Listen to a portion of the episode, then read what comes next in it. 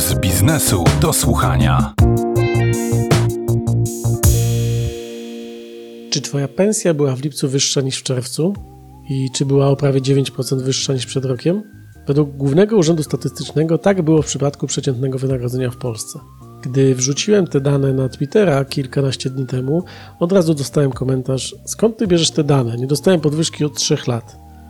Ja biorę te dane oczywiście z najbardziej wiarygodnego źródła Głównego Urzędu Statystycznego. Ale skąd on bierze te dane? I jak wylicza tę średnią, która tak wielu irytuje? O tym właśnie porozmawiam z Hanną Skrzynecką z Departamentu Rynku Pracy GUS. Na początku chciałbym, żebyście usłyszeli u źródła odpowiedź na to kluczowe pytanie. Czy pensje w Polsce rosną?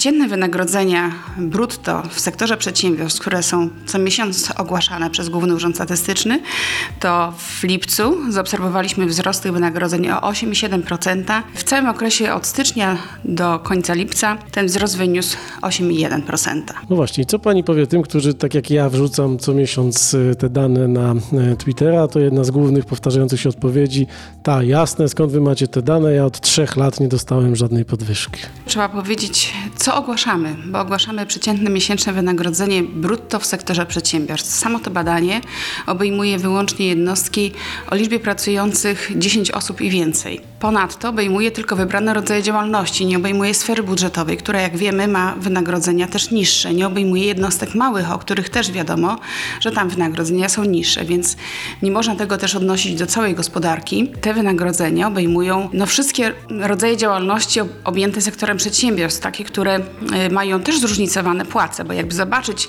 jaka jest rozpiętość tych wynagrodzeń w różnych rodzajach działalności, to też byśmy się zdziwili, że są tam płace, które wynoszą około 4 tysięcy średnio i są płace, które wynoszą około 10 tysięcy średnio, w zależności od rodzaju działalności. Więc y, to jest oczywiście średnia w ramach tego, co obejmujemy badaniem. Należy też pamiętać, że te wynagrodzenia obejmują nie tylko same zasadnicze wynagrodzenia, obejmują także premie kwartalne, nagrody roczne, jubileuszowe, motywacyjne, wynagrodzenia za nadgodziny, a nawet odprawy emerytalne.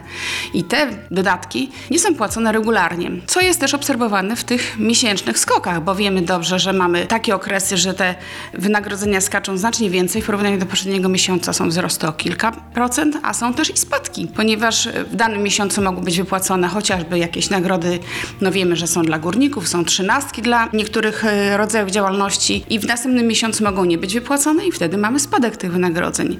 I o tym się zapomina, bo my myślimy o tym, co dostajemy na rękę, a zasadniczo to, co mamy ogłaszane, to jest brutto. Też trzeba pamiętać, w tego brutto też odchodzą pewne składki na e, podatki, składki na ubezpieczenia, o czym zapominamy, bo każdy myśli o tym, co ma garści do dyspozycji. Może lepszą taką miarą jest ogłaszanie, mm, to co też publikuje Główny Urząd Statystyczny, y, realnego wzrostu wynagrodzeń, który pokazuje jakby w relacji do inflacji. Ta inflacja wiemy, że jest wysoka, więc te wzrosty już nie są takie duże. O tym też zapominamy. To prawda, mam rzadką okazję, żeby dowiedzieć się trochę o kuchni tego, jak y, pracuje GUS, to zacznijmy od tego, skąd macie dane no dane właśnie dostarczają do nas jednostki poprzez portal sprawozdawczy. Akurat dla sektora przedsiębiorstw te dane są gromadzone przez Urząd Statystyczny w Poznaniu, a w naszym Departamencie Rynku Pracy my te dane opracowujemy i publikujemy.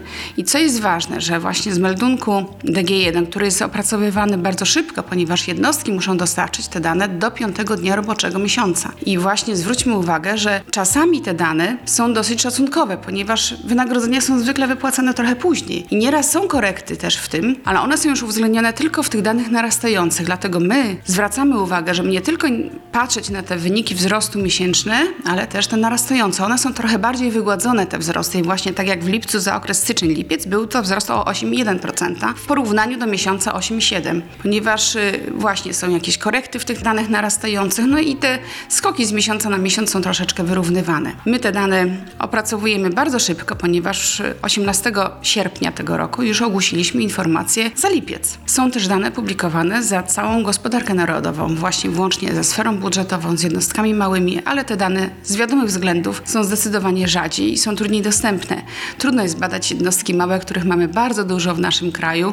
Jest to próba 4%, no i nie ukrywamy, że trudno jest pozyskać te informacje. Wiemy, jakie to jest obciążenie też dla podmiotów, dlatego też prowadzone są prace nad wykorzystaniem źródeł administracyjnych i mamy nadzieję, że w przyszłości to one będą podstawą publikowanych danych dotyczących wynagrodzeń i będą częstsze i pełniejsze, ponieważ będą mogły dotyczyć również tych właśnie jednostek małych, sfery budżetowej i będą może bardziej odpowiadały temu, co e, oczekuje społeczeństwo. Czyli firmy wypełniają, jak rozumiem, jakąś ankietę, formularz, wpisują dane i co się potem z nimi dzieje? Co my otrzymujemy? Na bazie czego my to obliczamy? My otrzymujemy fundusz wynagrodzeń w danej jednostce plus przeciętne zatrudnienie.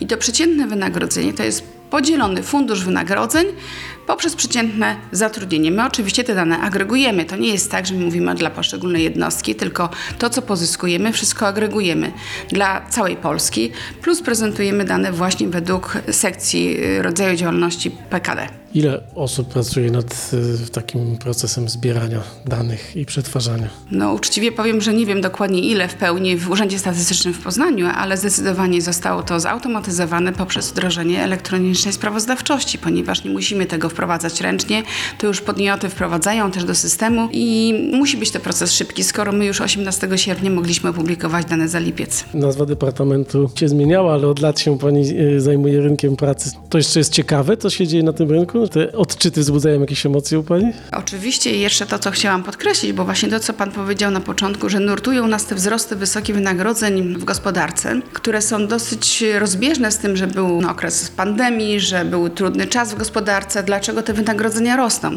Te wzrosty też są z tego powodu, że w ubiegłym roku były spadki. I o tym się zapomina, że w ubiegłym roku ta dynamika wzrostu wynagrodzeń bardzo spowolniła. Nawet były właśnie spadki w wynagrodzeniach, więc ta baza nam się obniżyła. Dlatego też teraz to, co mamy, porównując to do ubiegłego roku, to mamy takie wzrosty. Więc y, jak widać, sytuacja, która się dzieje w gospodarce narodowej ma bardzo konkretny przejaw w tym, co mamy na rynku pracy.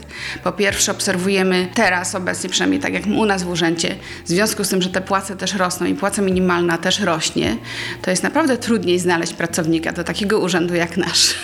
Wszyscy chyba narzekają na brak pracowników, przynajmniej nie słyszałem już dawno bardzo przedsiębiorcy, który mówi, że jest fantastycznie.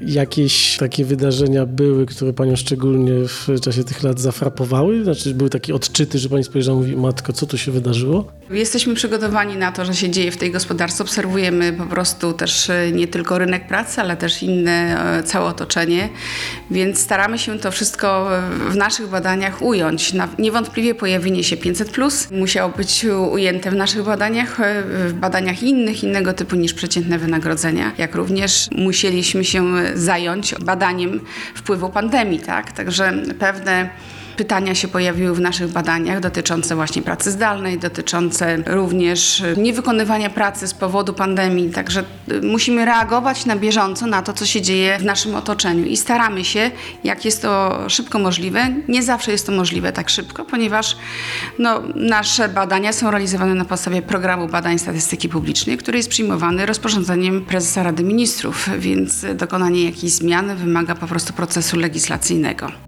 Na koniec jeszcze raz doprecyzujmy, żeby już było czarno na białym. Te dane comiesięczne, które się pojawiają, po pierwsze nie dotyczą firm najmniejszych, Od 9 w dół? po drugie nie wszystkich y, sektorów i tak naprawdę są też próbką. To nie jest tak, że pochodzą ze wszystkich firm. Jeśli chodzi o podmioty y, zatrudniające powyżej 49 osób, to są wszystkie podmioty. Od 10 do 49 to jest 10% próba, także nie od wszystkich. Jest to oczywiście informacja, jest to próba losowa. I na koniec pamiętajmy, że jest to średnia przeciętna, co oznacza, że jedni tą podwyżkę dostali większą, inni nie dostali. I obejmuje również różne y, wypłaty, nie tylko płacę zasadniczą, również y, te dodatkowe wynagrodzenia, również odprawy emerytalne, więc y, jest tych składników znacznie więcej, o których po prostu zapominamy na co dzień i jest to brutto. Tak jest, a o tym mówiła Hanna Strzelecka, zastępca dyrektora w Departamencie Rynku Pracy w Głównym Urzędzie Statystycznym. Bardzo dziękuję. Dziękuję bardzo.